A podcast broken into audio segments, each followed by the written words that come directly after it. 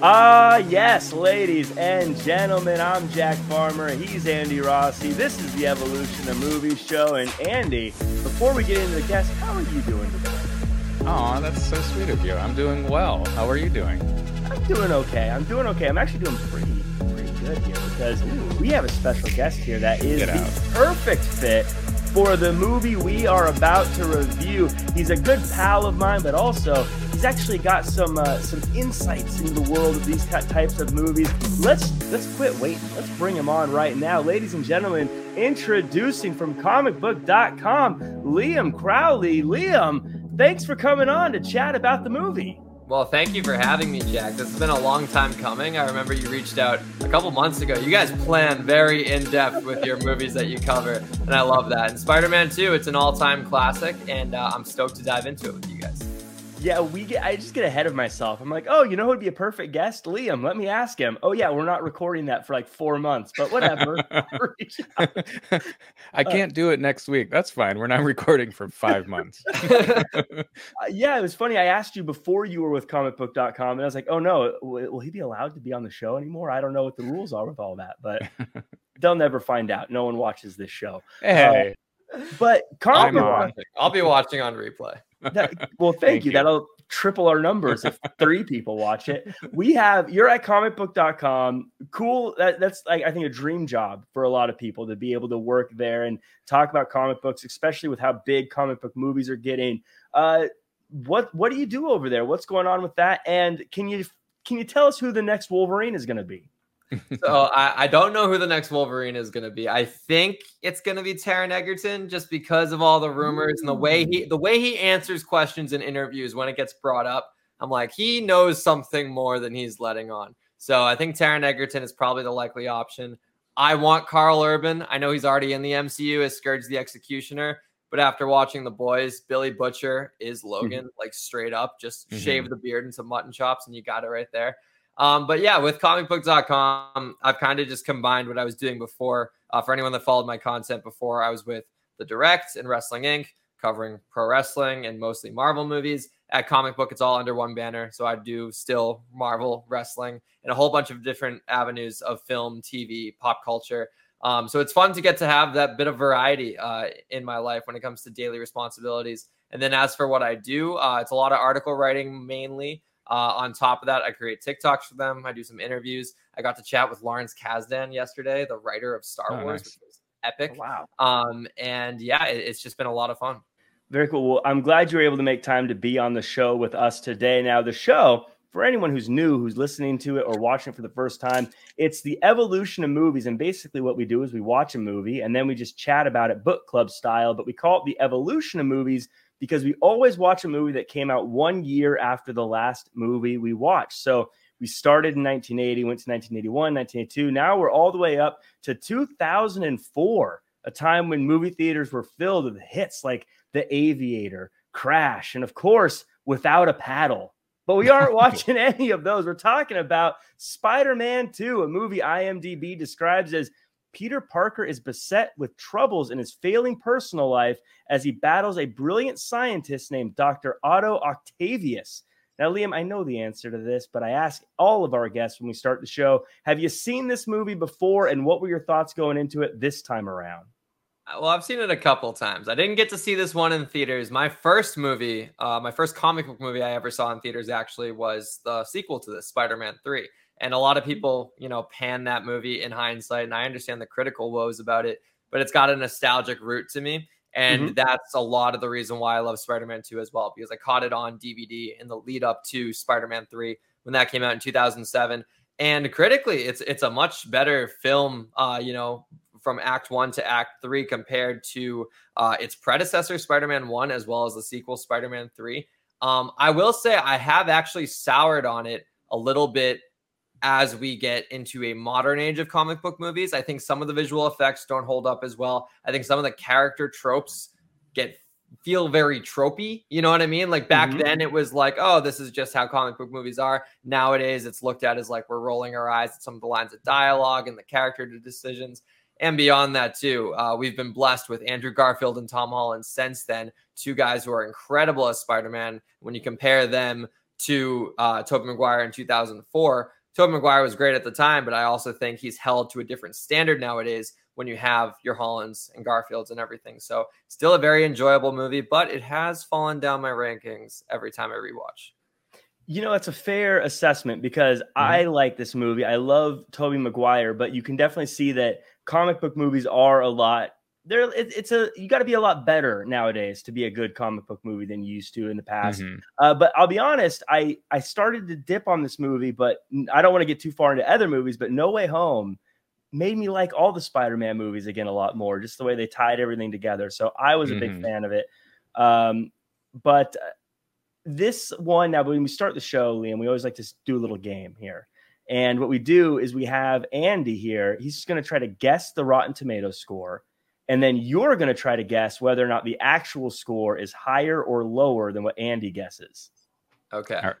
All right. Okay. So it was up against Without a Paddle. So, I mean, really hard competition in 2004. Was that the one with uh, Matthew Lillard and like Seth Green? Is that yeah, the classic right up there? I think you think of Aviator, Without a Paddle, Crash. They're all kind of in the same. Yeah, they're all like in the same. It, 2004 is just all brilliant movies. Um, Okay, so Spider-Man, the the the one that came out before this one, I think was critically acclaimed as well. And I remember this one hearing about it, they're like, "Part two is even better or just as good." So probably scored pretty well. Um, so I'm gonna go. Let's see here. I'm gonna go 89. 89. That is a very high pick. Liam, now this one was a critically acclaimed movie. It was very well loved. To give you an idea of what some of the rankings have been uh, in the previous years, Mystic River came in at 88 and Scorpion King came in at 46. So that'll give you kind of an idea of where we're four, at here. 43 points higher than it should have. uh, so do you think that uh, what was your pick again, Andy? Was it 86? 89. 89. Do you think it was higher or lower than 89%? Oh, uh, part of me thinks that it's in the 90s just because of where people place this movie on like all-time comic book movie rankings. I'm gonna go low. I'm gonna go low. I'm gonna say it's around 87, so lower than than Ooh, the close though. Very close. The actual Rotten Tomatoes score is 93%. Oh, dang. It, it got into the 90s. And I love this movie. Wow. All due respect, though, I don't know if it's a 93. yeah. I think Indiana Jones was like a 93. Yeah, this is up in Indiana Jones. Yeah. Uh, so uh, I I was uh, very on board with all the Spider-Man movies when they came out. I loved them, uh, and again, like I said, after seeing No Way Home, I was doubly into them. I feel like they all aged better after No Way Home. Mm-hmm. So I mm-hmm. was very eager to swing back into this one. But Liam, you you hit some points that I kind of agree with. The the special effects didn't quite hold up, even as well as Spider-Man One did for some reason. It felt like they jumped out a lot more in this one uh, than Spider-Man One, but We'll mm-hmm. get into it. We'll chat about it. Uh, before we break it all down, thanks to everyone who's watching, liking, commenting, subscribing, all that good stuff. Thank you for being here. Uh, share it with your friends. Leave a five star review. Why don't you? Yeah. Uh, you guys ready to talk about this movie? Let's. I like what you said before. You said you swing. Let's swing into it. You said something about swinging in. yes, I caught it. I'm very, I caught it. I'm very clever. let's web sling into it.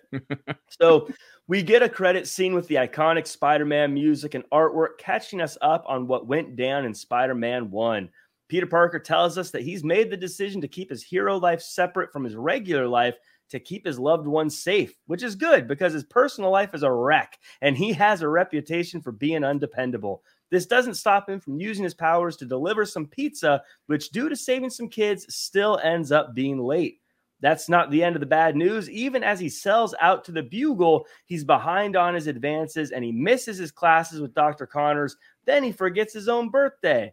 The night ends as Peter fights about taking money from his financially struggling aunt, and he promises MJ he'll go to her play as she says she may have found a new fella in her life. Uh, Liam, I always like to start with this question.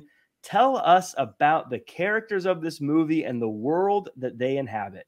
Well, Peter Parker, as you said it, he, his life is kind of spiraling right now because he's trying to juggle the two aspects of who he is that being Peter Parker, the student, the family man, and the boyfriend, as well as trying to be Spider Man, the crime fighting hero, while still maintaining a secret identity. I, I, know in the modern age of the MCU, a lot of heroes are publicly known who they are to, to other people. We even see that explored with the majority of No Way Home. That makes your life a little bit easier, makes your life a little bit more dangerous, but it does allow you to, you know, juggle less aspects. And Peter Parker is showing it full through in the opening scenes of this movie. The play scene breaks my heart every single time because you know he wants to be there, but this dude just has terrible time management skills and you know trying to make ends meet, put himself through college while also saving the city every now and then. And you really feel for Peter Parker. That that's something I think that Tobey Maguire does a really good job of is not letting his emotions show out too much, and it almost makes it feel more hurtful as an audience member because you're like, damn, this dude is just accepting that this is how life is. Like he's not upset by it. He's not being beaten down. Anytime he stumbles along the way, he's like, oh well, it's the life I chose. And it's like, damn, man. Sometimes we want you to just take a victory. Yeah, this is he's he's quietly tough. I mean, Wolverine is the guy that he gets beat up, and you're like, of course he's tough. But Peter Parker it definitely has a emotional toughness of that he just takes beating after beating emotionally and in life, but continues to press on. Uh, Andy, this is I haven't fact checked this at all, and Liam, maybe you can correct me on this, but this feels like the first major superhero movie that really shows the difficulties of balancing being a hero and being a normal person. Whereas other movie like Blade wasn't like, oh man, I have to get to work tomorrow or anything tough like killing vampires. First of all, I like the credits scene, how they it like caught you up on what happened in the first one. Because for me, there's so many Spider-Man movies. I'm trying to figure out, wait, what happened in the last one? But I know that he's Spider-Man, and that's what got me really frustrated in the beginning. I'm like, you're freaking Spider-Man. What are you doing delivering pizzas? I just thought it was just like an interesting start to it's just like since the first movie, what has happened? Oh, he's delivering pizzas. I don't know. I was just kind of like, man, you're Spider Man. You you got you got so much more that you could be doing right now, and um, just him doing that, I thought was a little beneath him. But uh, like Liam said, I did feel uh, feel for him because yeah, he's he's in love with MJ and she's in love with him. Yet, and she's like totally hitting on him in that scene, and then says, "I'm seeing someone." I'm like, what? What was that? I'm like, you're uh, you're like giving him all this false hope. Like, I thought they were gonna like start kissing there, and then she's like, oh, I'm seeing someone, and then he's just like, what? So I'm just like, dude, Spider Man. Yet he's delivering pizzas. Can't get Kirsten Dunst um, yeah, you just really feel for him. Liam, if if you had seen our review of Spider-Man One last year, you would know that I am not a fan of MJ. I think she's just a toxic friend to Peter Parker throughout all these movies. she's low down. And, and Andy hit the nail on the head again. She's she's flirting with him, but then she's like, "Oh, I'm taken. Sorry." Uh, but Liam, I want to talk about to you about how in this opening scene, especially with the birthday party you sort of see how MJ's thriving. She's got a big play, she's in these ads. Harry is taking over his dad's business. He's doing great. Uh, but Peter Parker and Aunt May, they're struggling. And to Andy's point with the delivery service, it even shows that in his personal life, it is just failing in every way. But all of his friends seem to be doing great.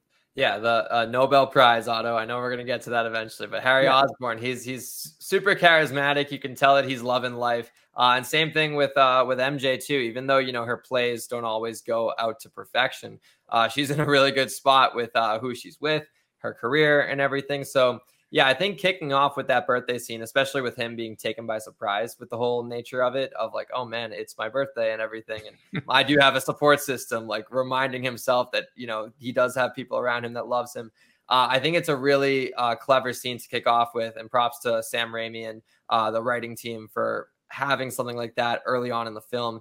Because, yeah, like I said before, when it comes to him trying to deliver that pizza, get it in on time, make it to the play, we're just beating you over the head with this guy is just like he's in such an unfortunate situation um and you know well obviously people know how this movie ends but it almost makes the resolution when we get there that much more satisfying i gotta i gotta shout out one part and it's totally you mentioned sam Raimi. i love sam Raimi. and i feel like it's his comedy in that scene where peter parker comes in with the pizzas and he's in like a storage closet and it goes on for like just a little bit too long that I was literally laughing out loud. Like I don't know what he's doing, but everything it was like a Three Stooges kind of uh scene. He's like dropping mops and brooms yeah. and stuff, and then she's like, "You're late." Yeah, where he keeps trying to like put the brooms back in. Every time he puts one in, the other one falls. great. Uh, and by the way, the the receptionist is um uh uh Deschanel, right? The, Yeah, what's her- Emily Deschanel. yeah. They uh, there's a ton of people in this movie. They're like, hey, it's that person. Yeah, Elizabeth Banks is in there. Uh, Yeah, even people yeah, in the background, you're like, Betty Brant, right? yeah, yeah. It's they're they're all they even like on the train. Uh, there was a guy from uh um uh in Living Color, I think, uh, on there as well. But there's a lot of people. You're just like, oh yeah, that guy. But as we continue on, Yeah, with the guy movie- from the Chappelle show, I think, yelled out like Spider Spider Man took his pizza. Yeah, he's another one that you're just like, oh hey, that guy's in that movie. Uh, Peter Parker, he's a month late on rent again, and he meets with Doctor Octavius. And Otto says that intelligence is a gift that you use for mankind.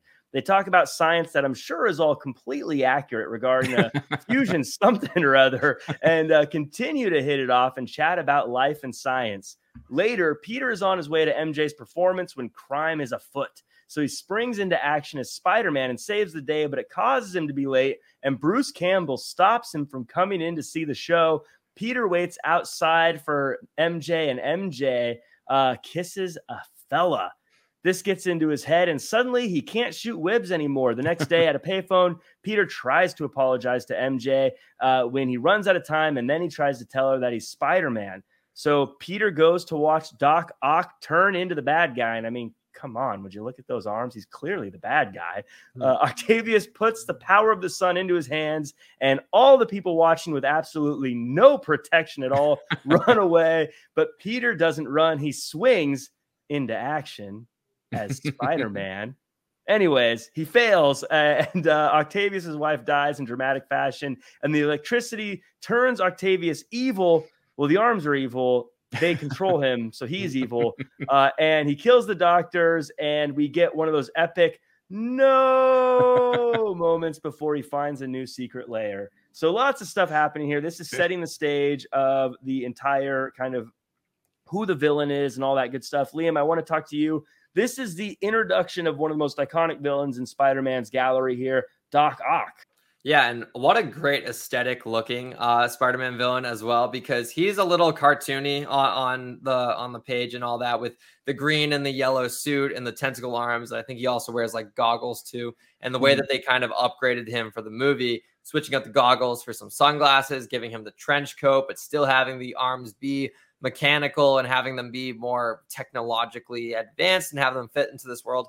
I thought it was awesome and mesmerizing. And a big shout out too to Alfred Molina, uh, the actor behind Otto Octavius, obviously, because he's someone who comes in and there's supposed to be this kind of implied relationship with him and Peter Parker. And that's so difficult to do in a sequel uh, because we're coming off of a movie where we're already familiar with so many new char- so many characters we already know. And meeting a new character can sometimes be a tall order. But he just kind of comes in so naturally, and there's clear chemistry between himself and Tobey Maguire. And uh, that conversation they have at the beginning, where it's like, you know, uh, you're lazy, you know, you're a brilliant kid, but you're not giving it your all. Mhm. And Peter's like, you know, I'm trying to do better. Great callback in No Way Home eventually. But that whole trying to do better line hits so hard because we see what his nine to five looks like uh, Mhm. earlier in the previous scenes. So uh, I think the introduction of Otto Octavius, the scientist, was great. The transformation was haunting and incredible, and the way it was shot. Uh, a lot of that being practical too. If you see any behind the scenes clips, like they built those mechanical arms and they put them to work. The one thing I really get annoyed by, especially with modern comic book movies, is the evil weapon is possessing the pure-hearted person. we saw it right recently in uh, Thor: Love and Thunder with the Necro sword being the source of why Gorr is evil. Mm. We saw it in No Way Home with uh, the Goblin disease tripping out Norman Osborn back The and forth. goblin disease. and freaking uh, what was the most recent one? Oh, Scarlet Witch with the with the with the book, the uh, the Mhm. Darkhold and everything. Like it's becoming a trope that's bothering me again more and more because of modern comic book movies. And then in hindsight, I look back and I see something like Spider Man 2, which of course 2004 it's going to be a little campier, but it almost bothers me more in that movie because of the surroundings of it. And yeah, I, I'm I'm over the MacGuffins controlling uh, our our villains. like give us give us villains with true motivations, not just because their evil gadgets tell them to do things. I wrote I wrote tentacles gone wild. I I love that you said it because that is a good point. It's almost like I wonder if the writers just don't want to say this person is just a terrible person for whatever reason. You, there has to be some. It's not their fault. It's a dark force of some kind. Because I don't know. It's it's a good Isn't point. it the though. same thing that happened in the first one too with uh, um, Green Goblin? He was Yeah. like a Yeah, goblin You know. disease. yeah, he just got goblined. And to give it one more example too, the previous Marvel movie, because we're just on a roll right now with with evil weapons controlling the villains. Uh, the Ten Rings and Shang Chi. Like the Mhm. Mandarin was no stand up guy beforehand, but the Ten Rings were corrupting his mind and making him think that he could still get his wife back and everything. It's it's a trope that's being exhausted in, in the modern age of cinema. Yeah, is that one of the reasons be Thanos evil. was so great? Is because he was like, nah, this is who I am. Yeah. I'm evil. I'm evil. Yeah, like Deal that with is- I want to just take out half the universe. Deal with it. Uh, yeah, I'm, and he's just tried to be more evil with his weapons. I'm already Now- evil. I'm just gonna get more evil. Andy, I would I got to ask you this question. This is something I've been wanting to ask you since I watched this movie. You Yeah. are a writer. You write movies and you write wrote a lot of uh, short films and things like that. Uh, there was a line here, or there was a moment where Dr. Octavius says that writing is more advanced and difficult and complex than science is. And I'm asking you, do you think this line was in here because the dialogue was written by writers and not scientists? Hundred percent. Yeah, science is way harder. I didn't just- even catch that. That's pretty funny. I just imagine the writers being like, writing is the most difficult and impressive thing you can do. Wink. uh, I- Eh, well, I got to talk about my man Bruce Campbell though. I just Yes. love Sam Raimi throws him in there. The last his last cameo he had in uh was it No Way Home where he's the hot dog uh was that hot dog one? no? Oh, That no, was Mul- Multiverse of multi- Madness, yeah. Uh, madness. Yeah. Oh, that's what that was. That's I was right. Yeah. say multitudes of madness. multiverse of madness. I just love how he just like always, you know, because I think in the the last Spider Man, he wasn't he like the ring announcer or something. Mhm. Yeah, Yeah. He was So the ring announcer for the wrestling match. I just love him getting uh, snuck into these movies. And but again, I was kind of like, you know, he's pointing to the signs how you can't get in. But I'm like, Tobey, you're Spider Man. like, fuck this guy up and go in. Like, I don't know why he's just like, oh, okay, all right. I would 100% be a villain, I think, if I had superpowers. Because I'm with you, Andy. I'd be a little bit like, bro, I'm Yeah. going to throw you across the room. Get out of my way. I'm Yeah, going to you- go inside. You can't get in. just like web his mouth. Can't hear you. At And the then- very least, I'd be more of an Iron Man type hero where everyone would definitely know I have superpowers. just telling everybody. Um, I had one thing that I wanted to ask you guys. So he goes to the payphone, Peter does, to call MJ. This was 2004. Did we not have cell phones then? I don't know if Peter Parker can afford a phone bill. Uh, Oh, is that what going on for him? That was I was by the way, subtle small characters. Uh, this movie is great with like side characters, I think, that maybe don't necessarily play a big part, but like Bruce Campbell just have a lot of personality. The landlords were Oh, yeah. fantastic as just being these over the top characters that were cracking me up the whole movie where he's like uh what he, he said something like I've got line eye- too. Yeah, eyes, eyes like, a, rodent or something. like a rodent. he stares at him. I was like, dude, this guy's killing me. He's great. and his uh, his daughter was clearly into Peter Parker, and he's just you know he's not catching on. It's like MJ's moved on, man. This girl's like trying to make you.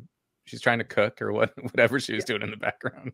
It's oh, like, we'll talk about that. We'll get into that because that's another uh, another scene that happens that I want to talk about. But I want to move on as we get to uh, Otto's starting to realize that the arms are taking over his brain, but he also has to finish his work. To pay for it, he's going to steal the money he needs from the bank that Peter is at refinancing his mom's loan. We get a bank scene fight, and Otto takes Aunt May and they fight on the side of a building, but it's Aunt May who gets the uh, knockout blow and distracts Otto to allow Spider Man to make the save. The Bugle is excited about this new villain, but for now, they need Peter to go to the ball. While there, Harry Osborn is kind of a jerk about Spider Man and slaps Peter when MJ shows up with Captain Jameson and really lets Peter have it before Peter finds out she's going to marry the captain. On the way home, Spider Man's powers continue to deteriorate. Liam, the the big story here, I guess, with the movie is that it's not just that his life is falling apart on one end and he's struggling with both. But now he his body is saying you can't do both, and he's not able to even use his powers as Spider Man. And that's the big confrontation he's having right now, or conflict he's having right now.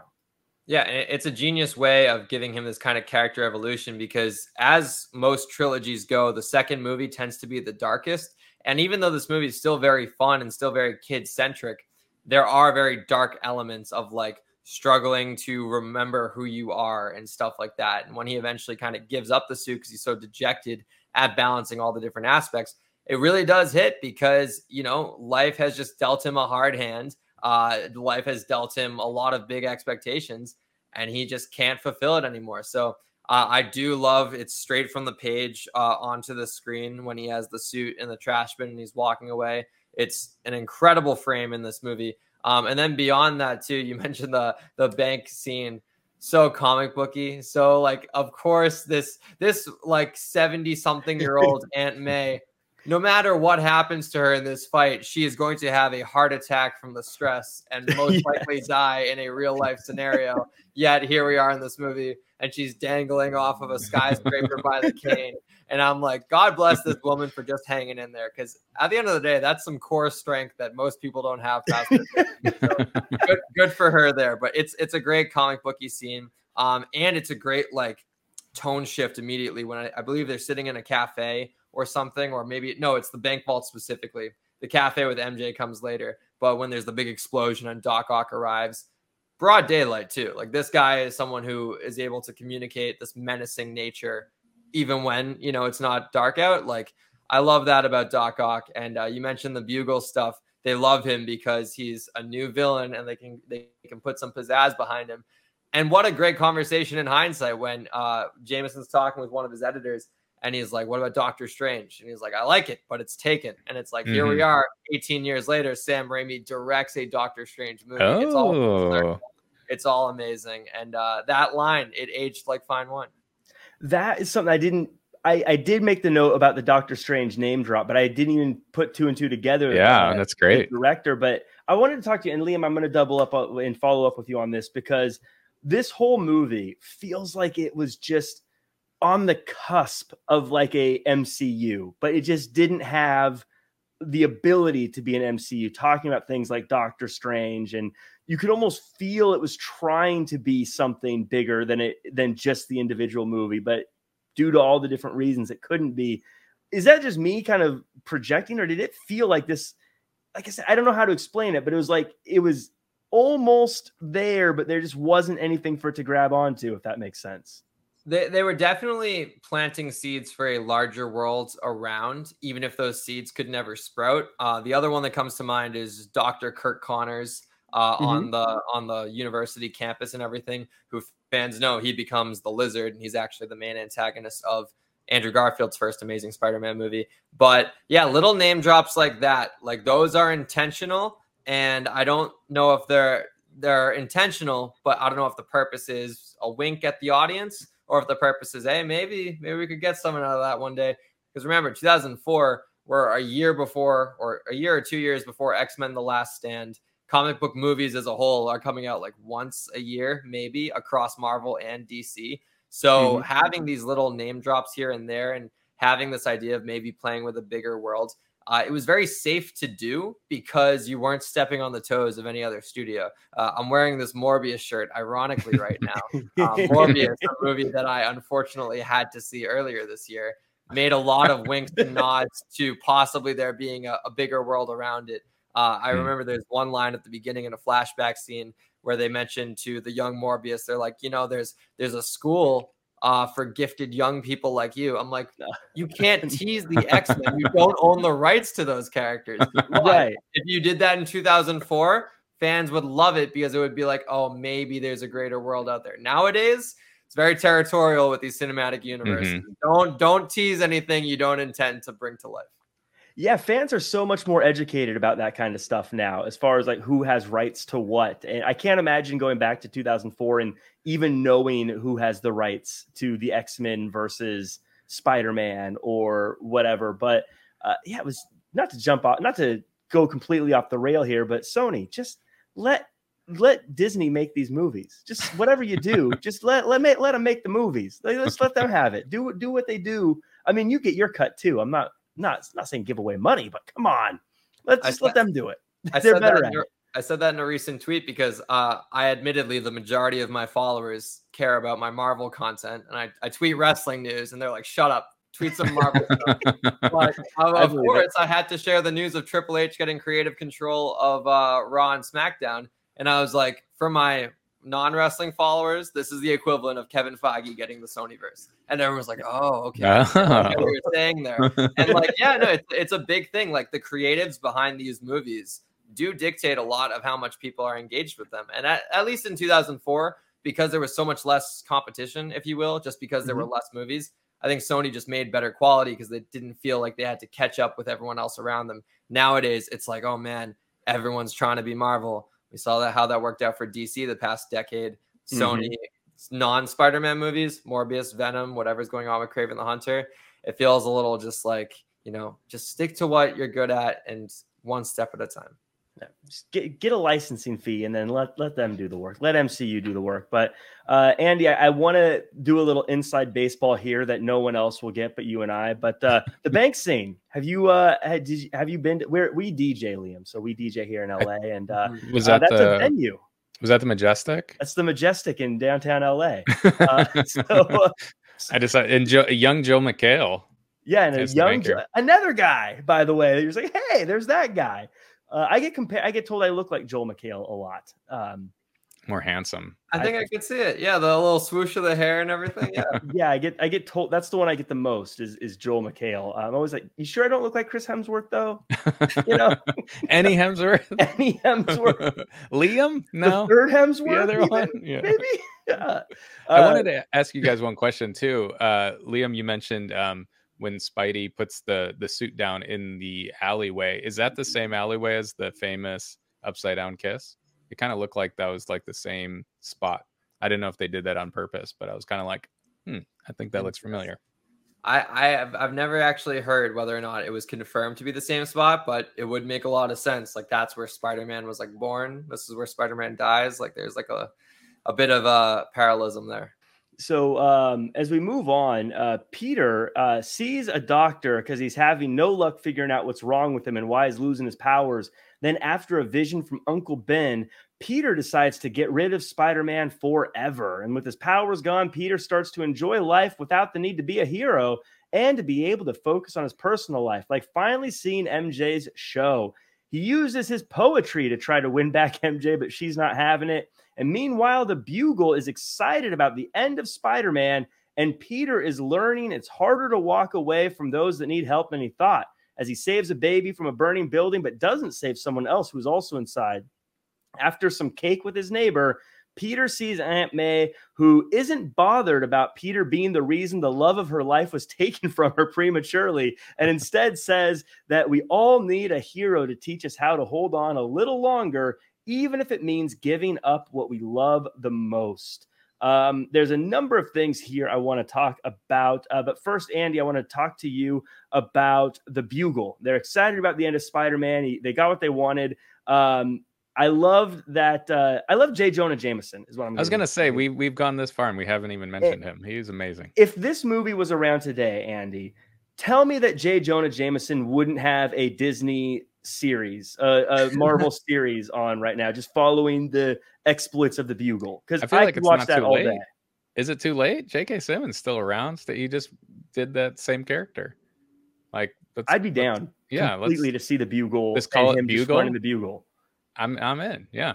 And him getting news stories about supervillains or heroes, or him him condemning the heroes and like just being I a, a menace. way more. I could have gone for way more of him. Like I just felt like there wasn't enough.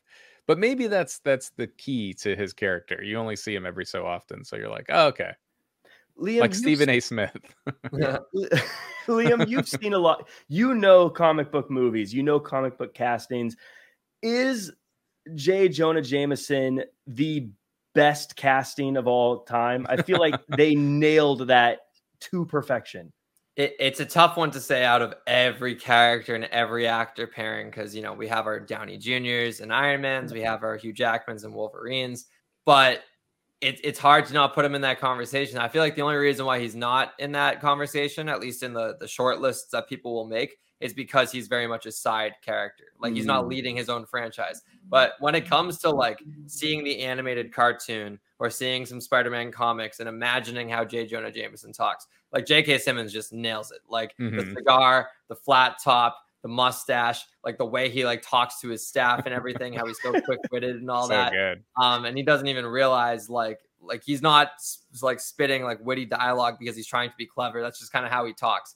And uh, the way like, oh Peter, you're fired. Up, nope, you're unfired. Come back here. I need I need your stuff.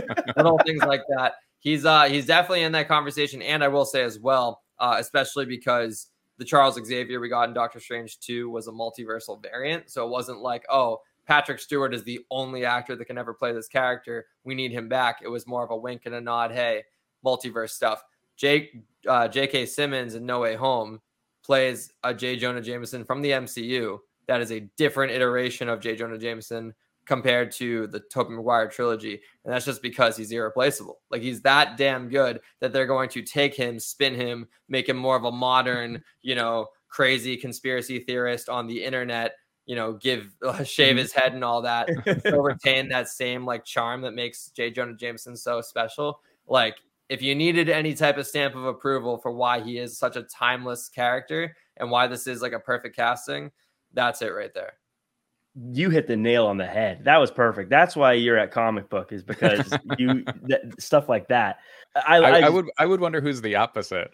Who's the worst one? Who's the one that's cast and you go, I don't wanna- I don't want to bury someone. No, I said I would wonder. to- I'm just I was just wondering. I trying didn't to say best. Liam had to say. Well, I'm I'm curious if you say any- Chris Hemsworth, it, it Chris wouldn't, it, Hemsworth, wouldn't be an, left for.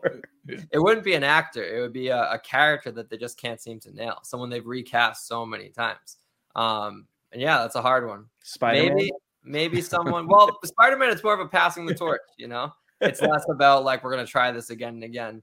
That, that's that's a good question to ponder. I feel like it would have to be someone from like Fantastic Four, just because they've yet to really nail that franchise. Yeah. Mm. Even Ghost- though they've had some Ghost really good castings, they, they they've just missed on the plots. Yeah, yeah.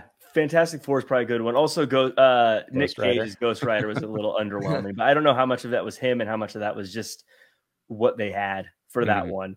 Uh, I, Andy, you had mentioned this before, so I want to go back to you with this one. The neighbor brings him cake. Uh, obviously, we're like this girl likes Tobey Maguire or likes Peter Parker, um, but nothing comes of it. Was there so? Was I supposed to pull something from this other than just he has options? Like, it, I was- this was kind of a pointless scene. yeah, I was wondering about her character and also Elizabeth Banks's character. I, I forget what's her name, Betsy Brandt. Oh, Uh, Betty yeah. Brant. Yeah, Yeah. like I was kind of like, oh, are those supposed to be other options for? Because they both kind of flirt with him, but nothing ever happens. So I don't know. Yeah, I, I, I don't know what that was supposed to be.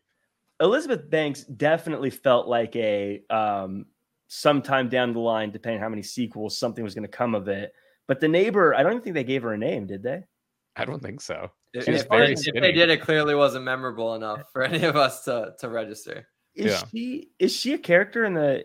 I don't know if she's a character in the comics that I remember or have, have seen either. So I don't know if it was like a wink, wink, nudge, nudge either.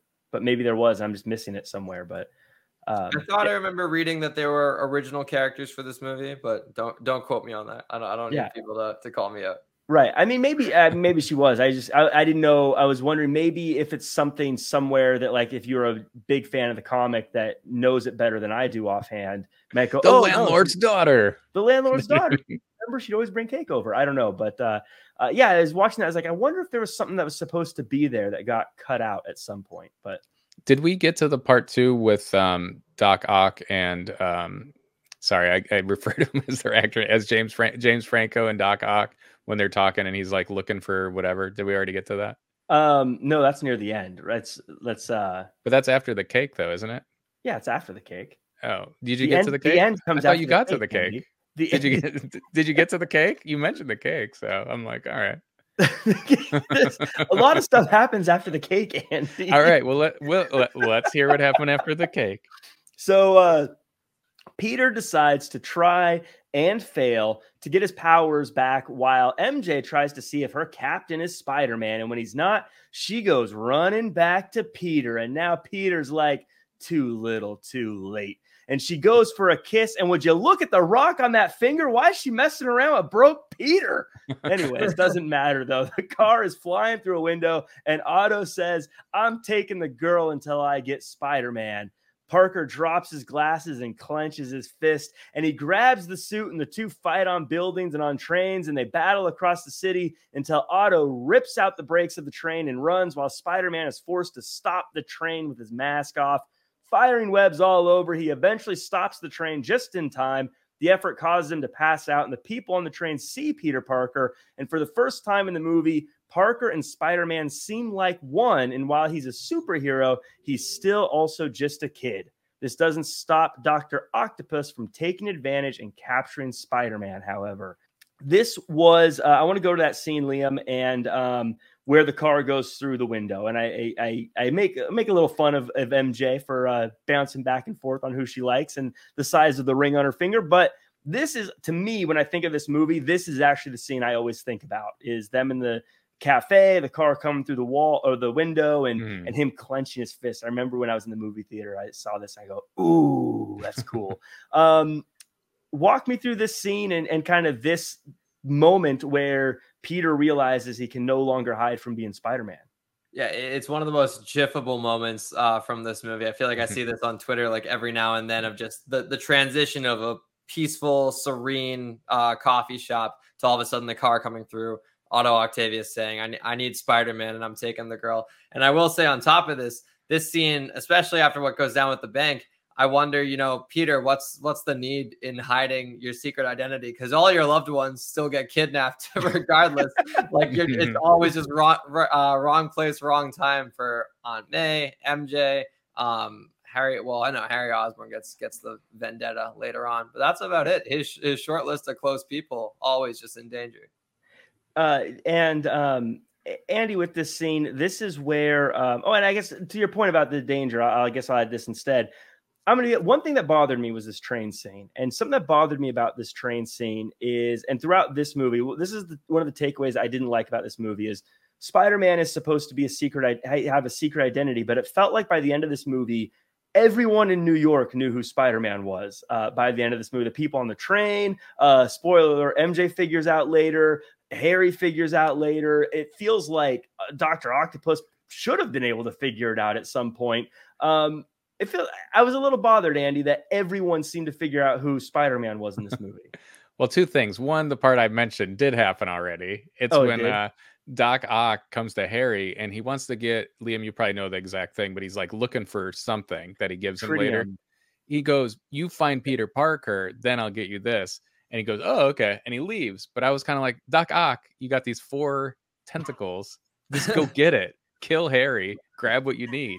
Anyway, that's that's all I wanted to say. Um, but what was what was the other question? I wanted. I don't I wanted like to... you proving yourself right uh, on the show. But we have, uh, yeah. So I was asking you about everyone who basically this movie, everyone oh, figures yeah. out who Spider Man is.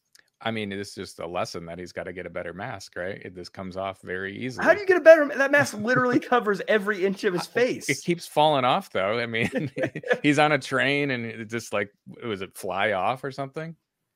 Uh, this scene, Andy, uh, the the cafe scene, this movie directed by Sam Raimi. This scene, and now that you see his fingerprints all over this, but I felt like this mm-hmm. scene really felt like Sam Raimi with like the jump, like zoom, jump zoom ins and like oh, the way yeah. it was edited and put together. And from this moment on, it really felt like this was absolutely one of his movies.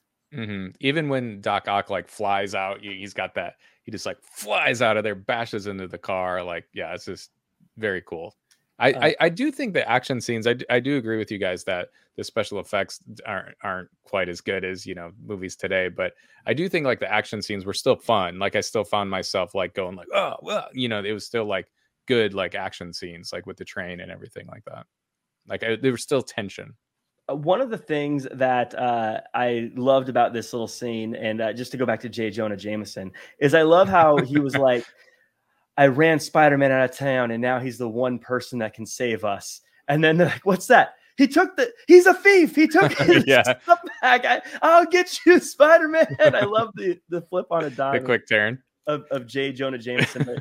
Uh, What about Tobey Maguire's face though on holding the train back? I feel like I've seen that a lot.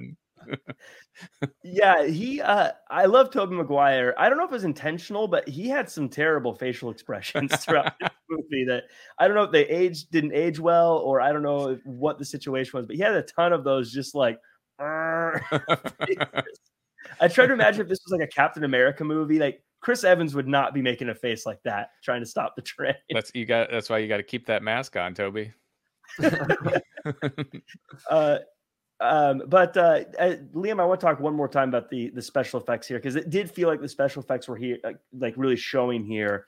And one of the things I like about go, doing these movies like in a row, as far as time goes, is you get an idea of sort of what to expect from special effects. And this was a time period, I think, looking back, that a lot of movies, because special effects were doing so much stuff, they were definitely overreaching what they were able to what they should be doing. You saw it with like the Matrix uh, sequels and the Star Wars prequels, where they were doing things that were very cutting edge, but at the same time, sort of showing that they, by showing how far they could go, they were showing how far they weren't, if that makes sense. And I felt like that showed a lot, especially in these things.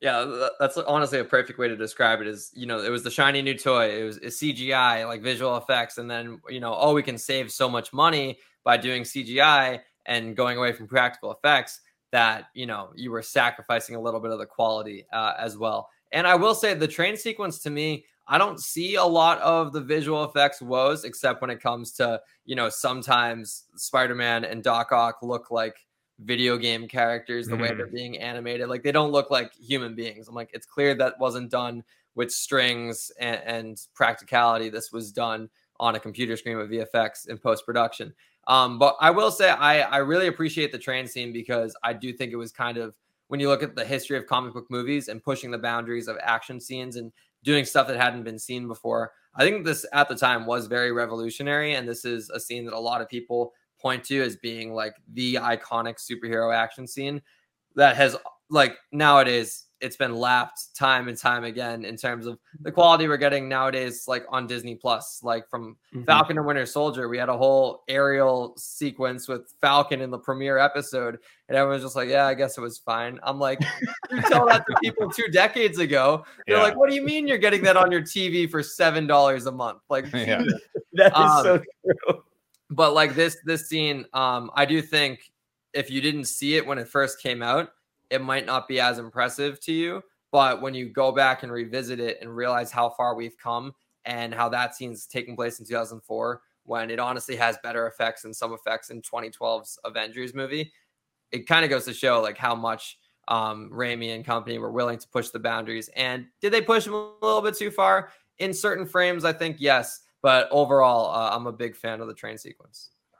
I Yeah. like just the idea of it too. The uh, there's something just so pure about the hero trying to stop a train filled with people from falling Mhm. off the edge. Very Superman. You know, you imagine the the bridge is out or whatever, and someone trying to stop the train. There's just something classic about it as far as what the story is there. Yeah, I feel like it's it's something that you've seen back in like silent film when you see like a train out of control. You know what's going to happen. So um, it's definitely something you've seen before, but they made it completely different. So uh, Doc Ock delivers Spider Man, and he takes the tritium, eh, which Andy, as you say, he could have just done in the first place, but yeah, Dr. Octopus is just misunderstood. He's not a bad guy. Uh, Harry Osborn rips off Spider Man's masks and sees that Spider Man is Peter Parker and is actually a little more shocked than he should have been, all things considered. Uh, the doctor goes back to his lair and he works on his science project as Spider Man comes in and the fight continues. The power of the sun starts sucking things into it again, and the heroes fight, and a well timed move causes the octopus man to shock himself out of commission but Spider Man has to stop the thing from exploding. So he convinces the doctor to turn things off, even as the tentacles try to fight back. Eventually, we see the good win out as the doctor, as Doctor Octopus drowns the energy ball, and MJ sees Peter as Spider Man, and they admit that they love each other. And Spider Man is like, "I just can't be tied down right now." You know what I mean? and he sends her back to the captain. So. MJ hugs the captain, but she's looking at Spider Man while Harry sharpens his knife and speaks to his old man. we end the movie with MJ leaving the captain at the altar, going back to Spider Man. And uh, I mean, she goes back to Peter Parker, not Spider Man. Hmm. Uh, and we get played out to the sweet sounds of Dashboard Confessional. Um, Jack, let me ask you a question. What was the song that got played out in the last Spider-Man, in the first Uh, Spider-Man? in the first oh um it's the uh um I, I hear that it's the I am so high I get to heaven. What's Yeah, the name, what's the name the Nickelback. I can't Nickelback, think of it. that's Yeah, right. there we go. It's Nickelback. I'm like, they went from Nickelback to Dashboard Confessional. It's kind of a funny, you know, Uh, you don't think of that with superhero movies. Um, I want to, Andy. I want to talk to you about uh, Harry taking off the mask and just being shocked that Spider-Man is is uh, Peter Parker. Is there's a part of me that's like, I get it, but I'm also like, your friend who's never like who is the only person that knows where Spider-Man is and what Spider-Man's doing. It's very Clark Kent that he didn't Yeah. figure it out. yeah, I'm I mean, nitpicking because I'm being a jerk about it, but part of me was like, dude, how did you not know? Of course. Well, I mean, even Aunt May, you know, all of a sudden she's like, Peter like leaves her at the bank, and then all of a sudden Spider-Man's there, you know, helping, and then I don't know. It all, if you really think about it, yeah, these people are. I all think morons. Aunt May knew. I think that's why she said what she said to him about giving up what you love. Mm. Mm. Well, maybe Harry knew too, and he was just like, "What?" I don't know. For you not to know is pretty ridiculous, but I mean, that's the whole point, right? You're not supposed to know who Spider-Man is. Uh, Liam, this was one of those times where we get the. Uh, we talked about how the villain is a good guy, but he's controlled by the weapon. Uh, but this time we get to see the redemption care of the character at the end of the movie, saving the day essentially by taking down everything with him. Uh, did do you like it when you get the redemption at the end, or do you just want to see evil get thwarted? Well, you know, I, I I mentioned the whole frustration with the uh the weapons controlling these these villains nowadays, and I I appreciate a redemption arc when it is for someone who had like purely malicious uh, uh, intents from the beginning, and then it's like they start to see how things should be. Um, this villain in particular, because of the way they set him up at the beginning, how he was kind of a pure heart and everything. I like the idea that he kind of brought down the creation. Um, I think it would have been, I don't know how in in a world where say Spider-Man takes out Otto, like kills him, and then now he's tasked with with putting out a sun. Like I, I don't know how that would work. He just web it up a bunch of times, just kind of like tetherball it or something. Uh, I have I have no idea how it goes any other way if Otto doesn't get that kind of redemption. But uh, yeah, I, I never thought twice about it. I thought it made sense for his character arc in the moment.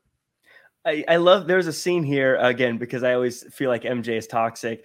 There's literally a scene where Spider-Man's Yes. holding up the building and he's like, This is so heavy, we might die. And she's like, Do you love me? And he's like, Yeah, yeah, I love you. She's like, even though you said you didn't. He's like, Yeah, yeah, I'm holding up the whole building. Just get out of here. And I was thinking just weird timing, MJ. Just maybe help him. I don't know. You're I don't know. It's just a funny, funny thing to be talking about there. Is he's like literally like "Ugh." This whole thing. You're not even paying attention to me anymore. I'm holding up a building. Remember when you missed my plays? it's like, oh. I was busy saving the world. Sorry. Um, but uh, there is a uh, the big thing. I, I make the comment about she goes back to Spider Man, but I mean Peter Parker. But there is that little bit of it that's part of the story. And, and Liam, I know you know that's a big part of Spider Man and MJ is does she really love Spider Man or does she really love Peter Parker? And that's kind of what we end with here at the end of the movie. Um, they they paint it up like it's a happy ending, but I know MJ. I've seen her in two movies now. She likes Spider Man. She doesn't like Peter Parker. That's a very I, I like that perspective because uh, a lot of people often say that with like uh, other characters out there too when it comes to like who's more in control of the person. Is it is Bruce Wayne the the identity or is Batman the real identity and Bruce is just the alter ego and stuff like that? So who is MJ actually attracted to? I mean, through a movie and three quarters of a movie, it seems like it's Peter, but she's only willing to fully invest and let bygones be bygones once she knows that he's kind of got this superhero celebrity status. Yeah. Um, so yeah, I, I wonder if that is like what helped push her over the edge. Does you know? Does she get more perspective on do do his excuses make a lot more sense now that she knows? Absolutely. But are those excuses forgiven because he's been doing good things, or are those excuses forgiven because oh he's he's New York's favorite Spider-Man? Like that's uh that's that's a good question. And uh based on how the third movie goes, yeah, I, would say maybe it's maybe it leans a little bit more into she's in love with Spider-Man. Well, yeah, because doesn't she say like "Go get him, Tiger" or something at the end too? What does yeah. she say at the end? Yeah, yeah, so she's got the nerd and the bad boy. You know, she's got them both. Hmm. All I'll say is when she was sitting there with the captain and they're planning out their wedding, she said, "Let me try kissing you upside down." She did not say, "Talk to me about photography and science." That's a really good point. That's a really good point. She's like, "Can you tell me about photography?" No, why? No, no reason. I'm gonna go see my friend Peter. But in any case, I think that kind of wraps up the movie. That does it. That does it for this round. Liam, you're gonna get the last words here on it. So, uh, overall thoughts. Um, very fun to go revisit. Very fun to see again. I think something about Peter when we compare the different Spider-Man. I think that uh, Peter definitely has a like a wholesomeness to him. He's definitely a little bit more emo, I think, than some of the other uh, Spider-Man. But there's, I feel like there's a, a, a wholesomeness to him that uh, gives a lasting impression for him. I don't know if this movie holds up as a superhero movie, but it uh, it definitely pushed boundaries. So it's fun to go revisit and compare to everything that came out, especially with No Way Home coming out uh, recently. Uh, Andy, uh, Liam, like I said, you get the last word. Andy, any final thoughts on the movie? I mean, yeah, kind of like what you were saying too. Like when this movie first came out, I was like, this might be the greatest movie ever. Like, and I was even like, you know, like Terminator 2. every movie I see. yeah, yeah. By the way. but you know, you think about sequels like Terminator 2, I thought was better than the first one, and Godfather 2 maybe is better than the first one. Like this, I was like, man, this might be better than the first one. And then, yeah, kind of I wouldn't say disappointed, but I was sort of like, oh, this isn't quite as good as I remember. But I think it's just, you know, there's been so many movies, so many Spider Man movies that have come out since that are like, whoa, you know, they just like really went all in on Spider Man and, and all the other movies. Um, but I thought it was a good movie. And I really liked the end how they brought Green Goblin in. Um, he had a cameo, a little Willem Dafoe cameo at the end. Uh, so I thought that was cool to kind of be like, because I felt like most movies always just have like the one bad guy. So now you have like you have Doc Ock that is still alive, and then now you have Green Goblin, and then you know the next one. How many? There's like what three villains or something? You got Sandman and uh, Venom, and is is Green Goblin in the the third one? Uh, yeah. I mean, Venom. here he is. Yeah. The the new goblin as they call him. The new goblin. Yeah. Okay. He, he, he has a snowboard. He's not he's not the same as the uh the other goblin total okay. early 2000s by the way have the snowboards. I kind of want to see that i don't even know if i've seen the third one. I probably have and then just went oh. I i love the third one. The third one is my favorite of the trilogy i'll have to watch it. it's i recognize that the story is not there compared to the other ones but it's just it's more of a comic book brought to life. There's there's more stuff in it and sometimes you know when i'm when i'm six years old in the movie theater I need an excuse to eat my popcorn and uh, conversations in the cafe with MJ. That's not going to do it. well said, especially because I was just thinking as we are talking about this, this movie didn't really have any action until the very end. Uh, it was all yeah. kind of character development. But I thought that too, yeah. In Spider-Man 3's defense, I'll say this. I think it suffered from fans getting a bad case of they should have instead of just enjoying the movie. Mm. Um, yeah, they, they were already spoiled. Fan fiction writing it instead of just enjoying what they were given. And then when they didn't get what they fan fictioned, they got crabby about it. Mm. But uh, but Liam, you get the last word. Like I said, any final thoughts on Spider-Man 2 and revisiting it?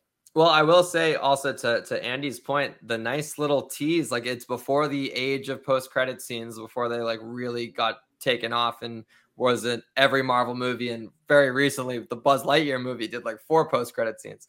Um, really? There there was no post credit scene in this movie, but the ending with Harry might as well have been because it's him discovering the Goblin cabinet, uh, him understanding what he has to do for the next movie. And I remember the first time I watched this movie being like scared, like, oh man, like Harry is gonna become a bad dude. Avenge and. Like, and like the whole avenge me stuff is like a little ridiculous with the mirror, but compared to the previous Green Goblin, who was like just a guy who was dealing with the goblin disease and he wasn't purely evil.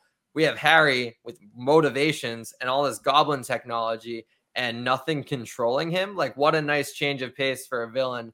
And then they did kind of botch the execution in the third movie with that storyline because they were juggling too many things at once. But as a standalone moment in this movie, it's like a great teaser trailer for what's to come. So I really do appreciate that. As a whole, um, I do think this movie is incredibly fun, but I also think it's incredibly dated. Uh, I think a lot of people watch it with kind of nostalgia blinders, and people put it in. People put this movie in conversation, at least in my circles. We people talk about the first Avengers movie, The Dark Knight, Richard Donner's Superman, Spider Man 2 as mm-hmm. like a way to kind of give like an all time comic book movie list variety. I feel I think there are better Spider Man movies than this. Um, not to say that this one's bad, but I think people put it on a pedestal it doesn't deserve to be on. Like being in a conversation with the Dark Knight, you got to earn those stripes. And I don't know if this movie's there, mm. but at the same time, even if the CGI isn't as perfect and polished as it could be in a modern age, even if some of the dialogue is corny, the heart, the story, uh, just kind of the overall vibe of this movie, it leaves you with a smile on your face. And there's a reason why people have nostalgia with this movie. Um, so yeah, overall, I think it's a good time. It's not going to make a top 10 list for me, um, but it's very important uh, for the history of comic book movies. That'll be my big superlative, a, a very important piece on this comic book movie timeline. I love it. Great way to wrap it up. I will say it goes on my top 10 list, but only in public. I think in the shadows, I in my secret list that's the real list it doesn't actually go on the top 10 list but in the public I, list. I lost like like 20 twitter followers when i said spider-man 3 was my favorite of the trilogy. Like those, those spider-man fans are no joke.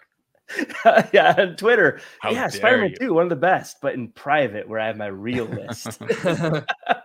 Fantastic four is your number one. Fantastic four two rise the silver surfer. Um, so liam i like to play a little game with andy here to wrap things up. It's a very simple one. It's the ba- it's the six degrees of kevin bacon game. I want to see if andy rossi can connect one of the actors from this movie to kevin bacon in six moves. Andy i'm kind of curious to see how this one goes. Yeah this is a good one. You'll like this one. So uh, kirsten dunst mm-hmm. your favorite mj was mm-hmm. an interview with a vampire with yes.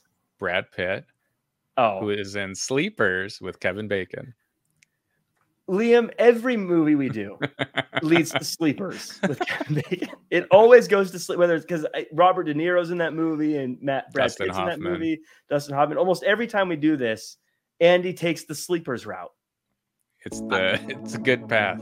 How how many degrees was that? Um, two, three. three? Dunst, Pitt, Bacon.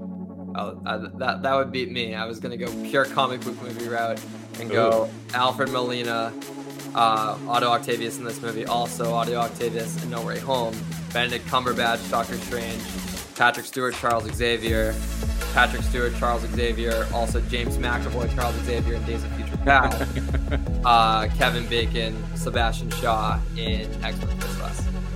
Yes, the, the fact was... that you know all the character names, I think you know, it's funny you say that because that was my first thought though was uh, Kevin Bacon's in first class, so that's how you're gonna get there, right? But no, not not Andy. He sees the he sees the easy way. He, he sees the shortcut. Yeah. but uh, but that does it for us. Uh, our next movie, we're going to 2005. We're going to talk about 40 Year Old Virgin, and then we're going to go to 2006 to discuss Pursuit of Happiness, and then 2007, one of my all-time favorite comedies, Hot Rod. Oh, nice. Talking about That'll be a lot of fun. But that does it for us. You can find me at Real Jack Farmer across all social media. Andy, where can the world find you and what you're working on? You can find me at Just Andy Rossi. And Liam, where can the world uh, catch up with all the cool stuff you're working on right now? Uh, at Liam T. Crowley on all socials Twitter, Instagram, TikTok. And uh, yeah, follow comicbook.com uh, on socials as well at Just Comic Book. Uh, I do TikTok content for them, interviews on the YouTube page, uh, and a bunch of articles as well on uh, comicbook.com. Very cool. Thank you so much for being on the show. That does it for us this time, and we will see all of you next year.